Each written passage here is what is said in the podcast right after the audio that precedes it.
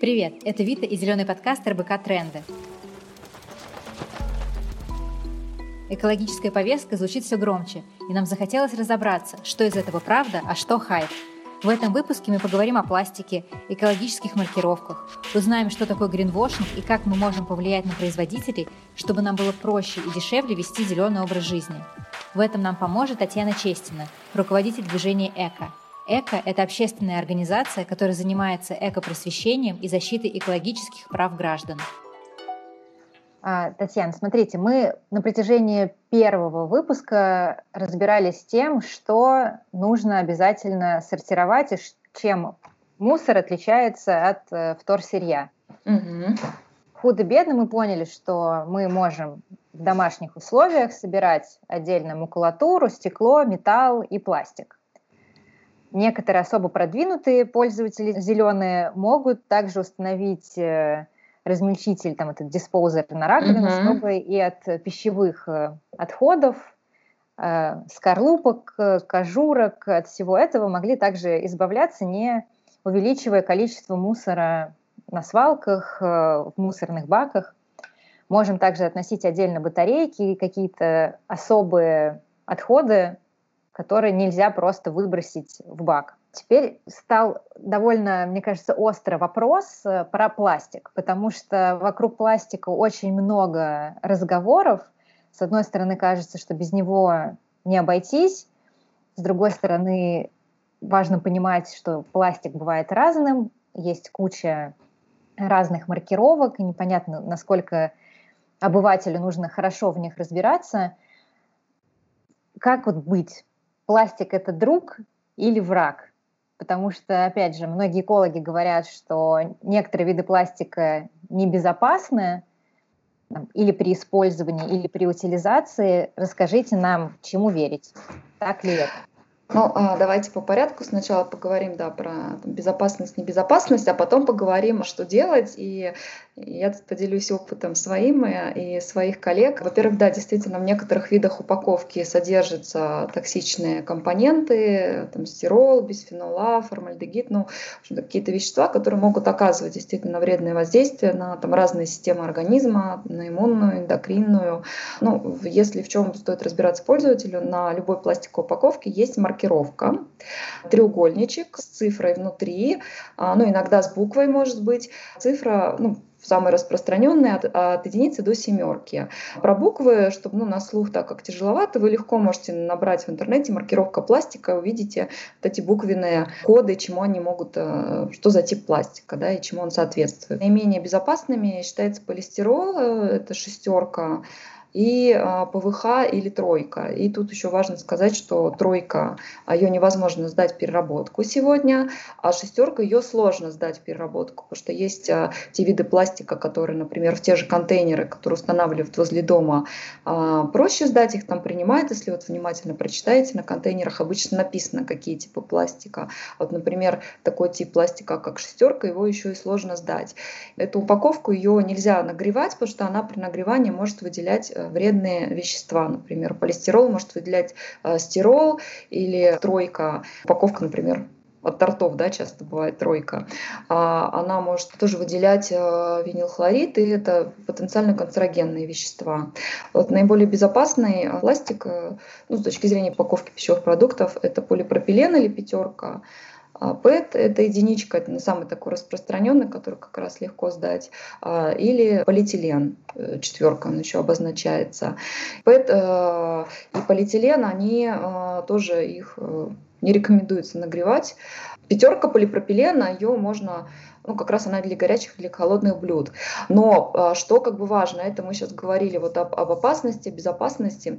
Если говорить о более широкой проблеме, не только о влиянии на здоровье, а если говорить о влиянии а, на а, окружающую среду и уже через окружающую среду влияние на наше здоровье, то, конечно, сейчас главный мировой тренд – это сокращение пластикового загрязнения, потому что оно действительно достигло огромных масштабов и даже даже если пластиковая упаковка является потенциально перерабатываемой, то как бы на практике она сегодня в нашей стране 90% все равно отправляется на свалки, потому что где-то там не хватает инфраструктуры, где-то люди, даже если есть инфраструктура, она, они не понимают, зачем им там, сортировать, никто им там толком не рассказал, а, не научил, не замотивировал и так далее. Поэтому, если говорить о том, что же делать, кроме того, что сортировать а, отходы и установить измельчитель пищевых отходов, вообще как-то пищевые отходы, там, не знаю, компостировать и так далее, что еще э, на сегодня очень важно, а, это сокращать и предотвращать вообще образование пластиковых отходов.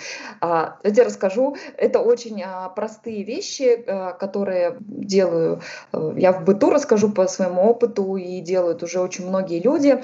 Если говорить про, вообще про принцип, это заменять одноразовое на многоразовое, то есть все, у чего есть какие-то многоразовые альтернативы, которые там через 5 минут использования, да, как пластиковый пакет не отправится на свалку или мусоросжигательный завод, это как бы основной принцип. И дальше э, здесь мы можем и многоразовые сумки использовать вместо пакетов, и эко-мешочки, которые сейчас, э, если видите, появились в крупных сетях, можно в них развешивать фрукты, овощи, ну, что-то вот мелкое вместо мелкого фасочного пластика. Это покупка а, в свою кружку, когда у нас снова появится такая возможность, и в свою тару, это э, многоразовые бахилы, ватные диски, то есть масса всего. Это можно купить, сейчас вот появляются магазины без упаковки, а, они либо есть, вот, например, в Москве, Москве, в Санкт-Петербурге, еще в ряде городов это прям физические магазины без упаковки, а, либо есть э, достаточно много уже интернет-магазинов без упаковки, там много разных товаров, таких альтернатив вот этим э, одноразовым пластиковым и не только а, товарам, и там же можно купить продукты в свою тару. Вот, например, сейчас можно заказать а, доставку в оборотной таре. И я, например, когда хожу на рынок, я прям беру свои вот многоразовые контейнеры, и все продавцы, вот если мне что-то нужно, они уже даже не удивляются. И а, второй еще принцип, это мы поговорили с вами про принцип а, сокращай или reduce, вы знаете, ну, есть такой принцип да. 3R, да, вот вы в прошлый раз говорили про принцип recycle, а, перерабатывай, вот мы поговорили про первый, самый приоритетный, это reduce, и есть еще прекрасный принцип а, reuse, а, это повторное использование. А, сейчас тоже это входит в такую, много про это начинают э, говорить, входит в моду и появляется самое главное, много сервисов, шеринг-сервисы, разные благотворительные магазины, где можно передать свою одежду, а, и она получит вторую жизнь, пригодится еще кому-то. Но есть еще в интернете много прекрасных групп, например, стройшеринг. Я недавно, вот э, буквально за два дня избавилась от остатков строительных материалов, разместив объявление. Ну, сейчас это приостановилось, но вот до карантина. Ну, возобновится, конечно. А группы по спорт-шерингу, по дача-шерингу, по зоо-шерингу. Это не там, где животные меняются, где меняются а, какими-то аксессуарами для животных. А, то есть очень много таких групп в интернете. И а, что сейчас можно сделать? Можно сейчас, пока мы сидим дома, разобрать шкафы, изучить, какие есть а, вот эти шеринг-сервисы и а, вот все, что а, нажито непосильным трудом, но уже не нужно, можно как раз а, не отправлять на свалку, а передать а, тем, кому это понадобится. И как вот это очень легко найти, у нас есть такой путеводитель капуста, прямо в интернете его так легко найти, путеводитель капуста в поисковике. И там есть прям слои, есть и магазины без упаковки, и есть и прям мы сейчас ввели отдельный слой, где можно заказать многоразовые маски, и вот эти шеринг-сервисы в разных городах. И там разные магазины, как раз где можно купить а, там сертифицированные товары, то есть самый главный принцип делать так, чтобы отход а, не образовался. То есть для того все, что нужно сокращать, э, заменять на многоразовое, повторно использовать, потому что это уже последний шаг, уже как только какой-то отход образовался, то уже дальше мы как бы имеем дело со следствием, да, его пытаемся как-то вот правильно утилизировать, вернуть в цикл а, снова в хозяйственное, а не отправлять на свалку или на мусоросжигательный завод когда мы говорим о том, что можно использовать повторно или отказаться от одноразового в пользу многоразового, здесь кажется, что понятно. Вы привели хорошие примеры и про маски, и про перчатки, что сейчас прямо из актуального. Но если мы говорим, например, про упаковку продуктов, например, продуктов питания, есть ли какие-то альтернативы пластику, потому что кажется, что бумага не может стать заменой пластика, потому что мы будем срубать все деревья для того, чтобы просто упаковать э, какие-то, не знаю, макароны, крупы, рис или какие-то другие продукты питания. Здесь есть ли альтернатива пластику, и если есть, то какая, или же все-таки пластик здесь нам больше друг, чем враг? А, ну, смотрите, действительно про бумажную упаковку важно сказать, потому что у многих а, есть такой миф, например, о том, что покупать там кофе в бумажный стаканчик а, там экологичнее, да, или носить а, там, бумажный пакет. И у производства бумаги, кроме того, что срубаются деревья, действительно это как-то вот нерационально, если мы можем, да, использовать э, многоразовую сумку для этого, пускать а, как бы дерево под нож. Но само производство бумаги это грязный процесс, там важно смотреть весь жизненный цикл, и у бумаги очень большой экологический след сам по себе у ее производства. А, ну и также часто, а, например, те же пластиковые стаканчики, они внутри покрыты такой тонкой пластиковой пленочкой ну, для того, чтобы например, напиток не протекал. И это просто сразу идет на свалку, потому что а, это материал, который как бы и не является и не бумагой, и не пластиком, так называемые композитные материалы, которые либо очень сложно переработать, это совершенно нерентабельно, ну и, соответственно, это не перерабатывается, либо невозможно переработать самая ну, первая альтернатива, это уже развивается и в мире, и в России тоже появляются в крупных сетях такие прецеденты, когда а, можно купить а, на развес, то есть это не только магазины без упаковки, которые, ну, собственно, само название говорит за себя, или еще их называют а, Zero Waste магазины, они очень а, распространены в Европе, и сейчас они активно приходят а, в Россию, собственно, это когда вы можете в свою тару насыпать а, там, и, либо в залоговую тару, то есть которую вам предоставляет магазин, вы ее при последующей покупке а, возвращаете на развес, там, на разлив. А, такое появляется уже в, в отдельных крупных а, сетях, потому что есть такой запрос, есть такой вообще-то тренд в мире. Второе, это, конечно, там, где требуется государственное регулирование. То есть, с одной стороны, мы как пользователи можем влиять своим выбором той или иной упаковки, но здесь, конечно, очень важно государственное регулирование. Я имею в виду, что есть упаковка, которая ну, более-менее легко перерабатывается, которую более-менее легко сдать в переработку. А есть упаковка, которую а, невозможно сдать, то есть она не перерабатывается. А, ну, например, как я говорила, вот уже тройка, да, вот пластика с маркировкой А3, его невозможно, даже если вы сортируете отходы, всего, ну, как просто лучше избегать. И, да, важно смотреть, да, насколько легко а, или а, там сложно перерабатываем упаковка или не перерабатываем, и делать а, выбор в пользу такой такой упаковки и даже а, писать а, производителям. Сейчас а, мы, например, планируем запускать кампанию в адрес сервисов доставки, потому что ну, совершенно какая-то, на мой взгляд, вот в канале я не пользуюсь, но человек, который нас побудил на эту кампанию, Экозора, да, он специально сделал такую контрольную закупку и посмотрел, что ну, кладут огромное количество приборов в пластиковые упаковки, ну, то есть люди сидят дома, у них есть своя ложка, своя вилка, и как бы вообще это можно отрегулировать, да, то есть сделать это а, либо платным, либо а, для того, чтобы человек, например, отмечал, нужно ли ему это, да, вот эти все там салфеточки, соусы и так далее. Я этим очень давно не пользуюсь, но просто вот знаю, как раз посмотрела выпуски о том, как это выглядит, а это, конечно, ну, просто кошмарное количество мусора, там, мне кажется, мусора больше, чем еды. А, то есть есть много способов, как можно все-таки очень сильно снизить свой пластиковый след.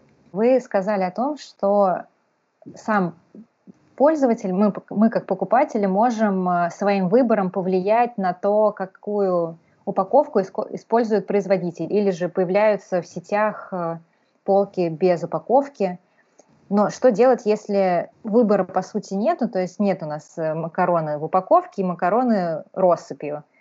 А какие могут быть действия обычного человека, таких как мы с вами, чтобы повлиять на производителя или на конкретного ритейлера? Потому что кажется, что если я просто напишу письмо, то его никто не прочтет, оно не дойдет до адресата и никакого выхлопа не будет. Есть ли какие-то правила или советы, что лучше сделать, чтобы наши действия не остались незамеченными? Я, во-первых, хочу сказать про большой вообще тренд в мире, который приходит в Россию, тренд на ответственного а, потребителя, который начинает вообще волновать экологический след, и сами бизнесы тоже это и по там, разным международным опросам, которые изучают и там потребительские а, изменения, потребительские предпочтения и а, тренды в бизнесе, есть тренд на то, что бизнес стремится быть более экологически ответственным, и это связано с тем, что этого хотят от него все больше и больше хотят от него потребители. И на самом деле бизнес а, обращает внимание, я это не буду называть когда там конкретную торговую сеть, но которая достаточно там много предпринимает каких-то там конкретных мер, а они получают огромное количество вопросов на экологическую тематику, они про это говорят на свою там горячую линию, думаю, не только эта сеть от своего, от своих а, покупателей, и они на это реагируют. То есть если а, вы пишете и вы можете знать, что это не... Вы не единственный человек, которого это волнует. Сейчас людей все больше и больше волнует. Эта обратная связь, она а, аккумулируется. И, например, а, была большая, какое-то время назад была большая кампания Greenpeace в адрес а, торговых сетей по поводу пакетов. И действительно бесплатных пластиковых пакетов, которые представляют огромные загрязнения. Там был целый а, ряд мер, которые предлагалось сетям сделать, и сети действительно, ну там кто-то в большей степени, кто-то в меньшей, но все как-то на это отреагировали, и поэтому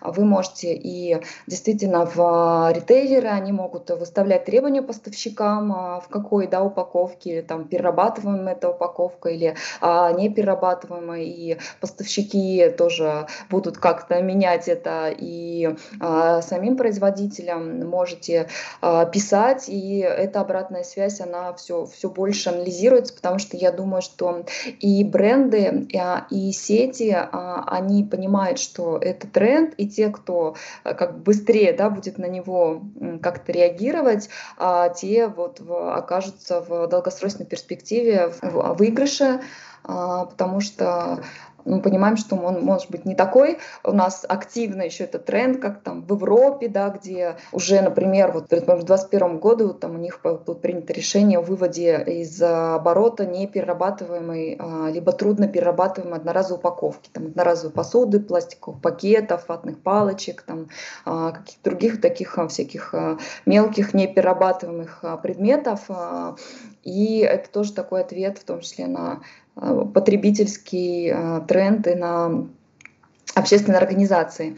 И мне кажется, что чем больше людей будут в этом участвовать, говорить о том, что им это важно, а, ну, именно через все формы обратной связи вы можете да, написать там и на сайте, и в адрес там службы, которые какие-то да, принимают там предложения и жалобы. Ну, то есть много способов, или там затегать также в социальных сетях ваш любимый бренд. И бренды на это реагируют. Есть достаточно много примеров, когда даже какие-то снимали линии продукции, потому что там, не знаю, были как-то они были там неэтичны по отношению к животным да, есть там такой кейс, а, не один и, и так далее. Говоря про бизнес, здесь очень важно, мне кажется, и про тренд, что есть э, добросовестные производители и ритейлеры, которые хотят, правда, сделать свой вклад в экологическую повестку, которые, правда, хотят быть зелеными, но зелеными и пушистыми хотят быть не только они, и поэтому есть такой термин гринвошинг, когда производители говорят о том, что они экологичные, зеленые и делают что-то, чтобы наша жизнь на планете была экологичной, как можно меньше был наш след, но при этом все это остается на уровне слов, а не дел. Что вообще такое гринвошинг и как можно точно знать, что это гринвошинг, а не экологическая политика и не экологические действия? А, ну, да, гринвошинг это, э, ну, э, еще переводится как зеленый камуфляж, так недословно, да, а, это маркетинговые приемы, когда какой-то бренд или продукт, они позиционируются а, более экологичными, чем на самом деле являются. Ну, почему этим компания занимается? Это в связи с тем же трендом, о котором я говорила, о том, что растет спрос на экологичность. По разным исследователям покупатели все больше этому уделяют внимание, готовы платить больше за более экологичные товары, и э, компании как раз могут использовать эти приемы, но не, не все компании, естественно, как как, собственно, потребителю э, различить. Ну, какие есть наиболее такие распространенные э, признаки гринвошинга, когда есть э, какие-то бездоказательные утверждения или какие-то слишком а, общие утверждения, там вот, или ложные заявления, или какие-то несуществующие маркировки. Самый надежный способ отличить, то есть есть как два способа, если, например, есть добросовестный производитель, и он хочет показать экологические свойства товара, а, донести до потребителя, он может поступить двумя способами. А первый, такой самый надежный именно с точки зрения распознавания покупателям, это добровольная экологическая сертификация, когда он а, получает а, заключение независимых экспертов. Сейчас мы подробнее поговорим, как отличить эти маркировки авторитетные от каких-то псевдо. Или второй способ – это так называемая самодекларация, когда он сам заявляет по экологических свойствах продукции на этикетке, тоже про это поговорим. Конечно, когда есть сертификация, маркировка для потребителя это гораздо более надежный способ убедиться, что это соответствует действительности.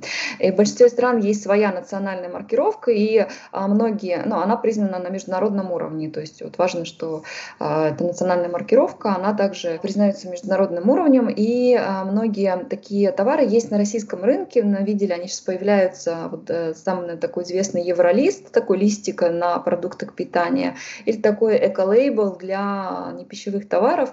И вот в крупных магазинах либо есть свои даже целые какие-то полки отдельные а, сертифицированных товаров, либо они попадаются уже вот особенно, ну, бытовой химии уже достаточно много химии с эко-маркировкой. В России есть тоже признанная на международном уровне маркировка а, «Листок жизни», на тоже видели, там листочек, и прям так написано а, «Листок жизни». То есть если видите такую признанную маркировку, это значит, что можно доверять, потому что есть а, независимый а, аудит, а, то есть целая такая система подтверждения экологичности. Там есть нюансы, то есть какие-то маркировки, например, есть маркировка первого типа, когда на всех стадиях жизненного цикла от добычи сырья до производства, до уже утилизации, то есть ну, по, как бы полный жизненный цикл оценивается. А есть когда там какое-то одно экологическое преимущество, например, техника, она может быть там, если видели, а там плюс высокая энергоэффективность, да, в ней, или там, например, не тестировалась на животных, или там упаковка сделана из торсырья, ну, то есть когда отдельные какие-то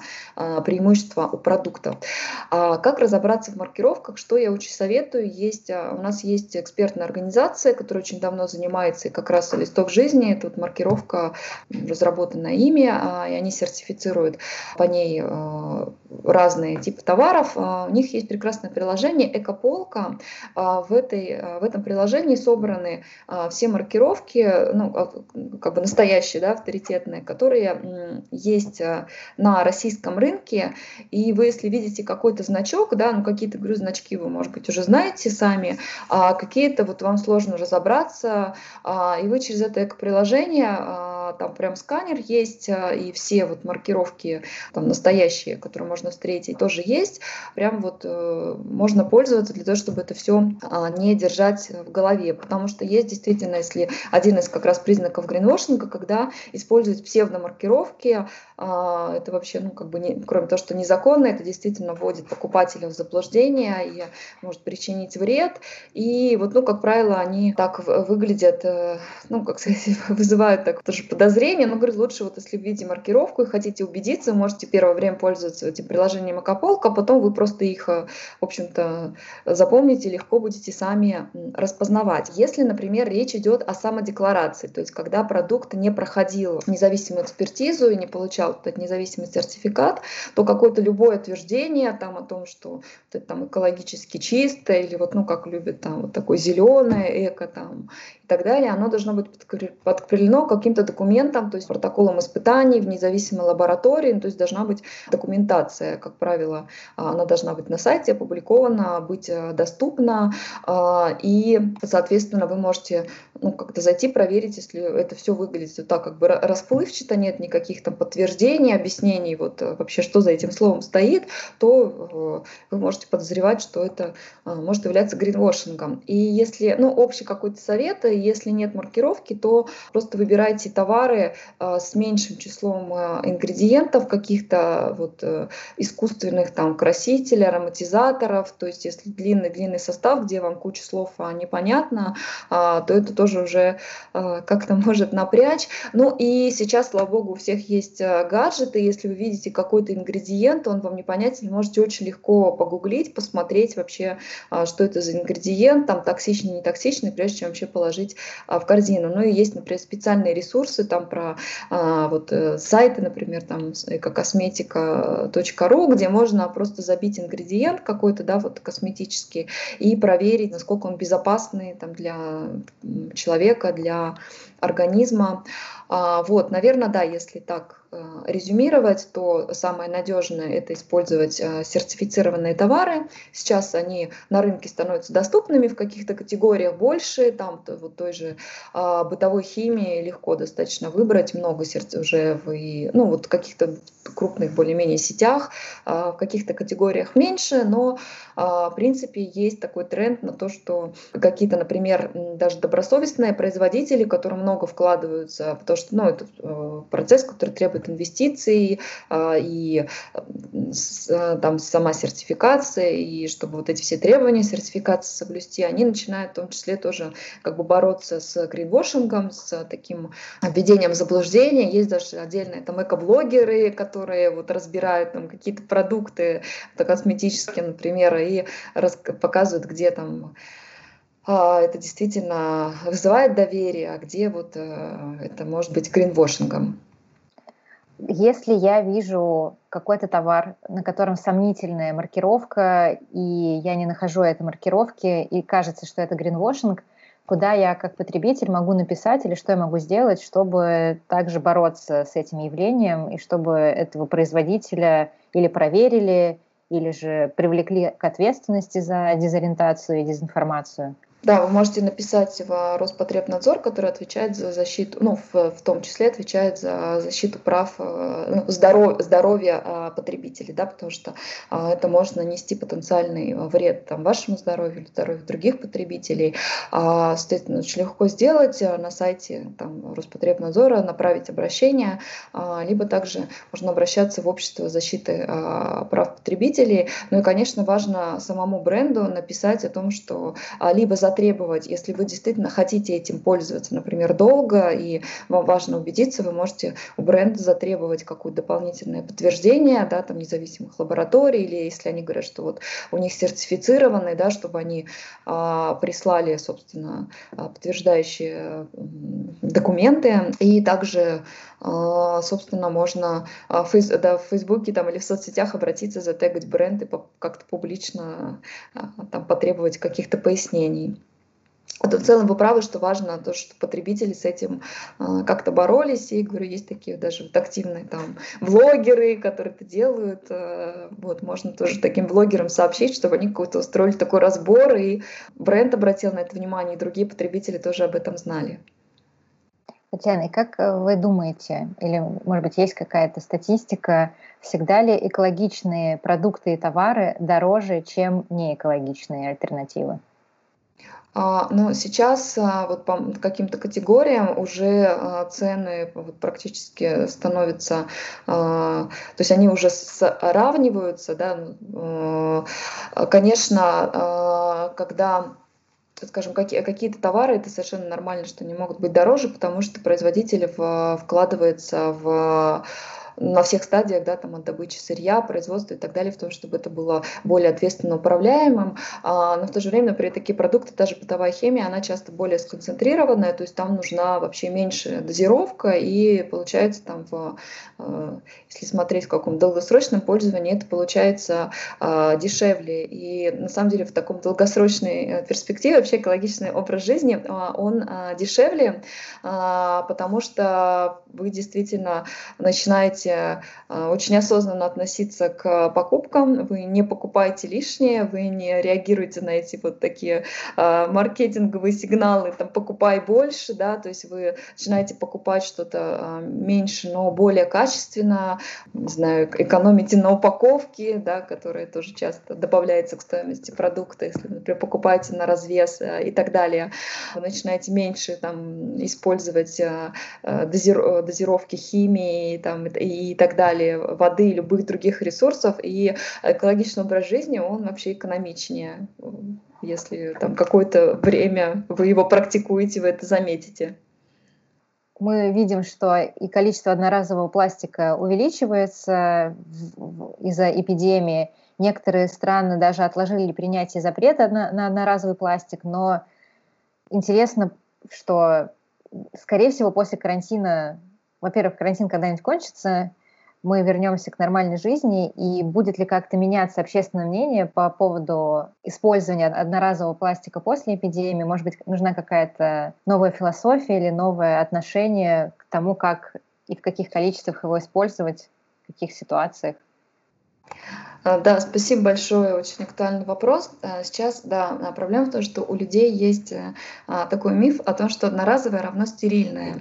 А история в том, что одноразовое, оно не равно стерильное, то есть тот же вирус, он может легко быть на одноразовом бытовом пластике, и даже когда вы идете со своей там сумкой, вы вот знаете, что она, что ее до этого никто не трогал, в отличие от того же одноразового пластика. И есть вот одно из исследований в медицинском журнале, журнале New England Journal of Medicine говорится о том, что на пластике вирус живет до а, трех дней. Поэтому на самом деле а, лучший способ, если говорить а, про избегание заражения, это неважно, многоразовый или одноразовый, мы говорим, что многоразовый, ну, конечно, а лучше это просто, собственно, обрабатывать также, там, стирать те же экосумки, мешочки, там, обрабатывать какие-то контейнеры для многоразовой еды и, конечно, не прикасаться к лицу после того, как вы дотронетесь там до предмета или до упаковки. То есть эти же правила и одноразовое, оно совершенно не, как не э, является более стерильным, если вы эти правила не соблюдаете. И, но на самом деле, да, некоторые страны, они приостановили, но они больше из экономических соображений, да, приостановили, потому что сейчас там есть нагрузка, да, на большая на бизнес, а, но они однозначно говорят о том, что как только там из карантина выйдем, то вот эта политика, где страны там выводят одноразовое из оборота, вот то, о чем мы говорили, они к этому также планируют вернуться. А вот, например, Китай, про который мы много слышали все эти месяцы, а, они, например, анонсировали проект «Город без отходов», а, а, который включает в том числе развитие доставок в многоразовой упаковке, потому что сейчас очень сильно усугубилась мусорная проблема, она и так была очень острая, мы еще до пандемии с вами без конца слышали, насколько вообще эта проблема уже становится катастрофическая, а сейчас она усугубляется, и важно, чтобы мы не поддавались вот этому мифу о том, что нас как-то одноразовое спасет, да, из-за этого, например, люди начинают, а, как бы, ну, так как оно у нас, в общем-то, оно совершенно там нет никакой стерильности, особой, а поэтому люди начинают пренебрегать другими более важными мерами, вот, и важно как бы, вот этому не поддаваться. Ну и, наверное, последнее, а, как раз вот сейчас а, Роспотребнадзор, про который я как раз э, говорила, они какие-то, на наш взгляд, совершенно дают неадекватные рекомендации. Например, приостановить раздельный а, сбор, а, вот о котором как раз много с вами говорили, например, тот же Евросоюз, они выпустили документ о том, что наоборот важно продолжать раздельный сбор и переработку, потому что это важно для вообще окружающей среды, для экономики, для сохранения рабочих мест, просто ну, выполнять общие рекомендации, которые есть для всех нас э, по безопасности в э, пандемии. То есть что на тех же сортировочных предприятиях сейчас у нас ну, промышленность э, и производство запускаются снова, а, чтобы соблюдать те меры, которые рекомендованы как бы для всех предприятий, там маски, э, дезинфекция и так далее. А, вот, поэтому переходите да, на многоразовое и будем давайте думать о других острых проблемах, которые в мире вообще не встали на паузу из-за карантина, а, чтобы мы как-то а, их очень сильно не усугубили так, чтобы потом вот боролись уже с ними, да. А, Но каждый из нас очень многое может для этого сделать и повлиять не только на свой образ жизни, но и на производителей, ритейлеров, и действительно голос потребителей, он становится все более важным, все более слышимым. Чтобы не пропускать новые выпуски, подписывайтесь на подкаст и слушайте нас на любой стриминговой платформе, а еще в нашем телеграм-канале. Будем рады обратной связи. Пишите нам на почту ответы на какие вопросы вы не смогли найти или кого из экспертов хотели бы услышать у нас в подкасте. Почта и телеграм-канал в описании.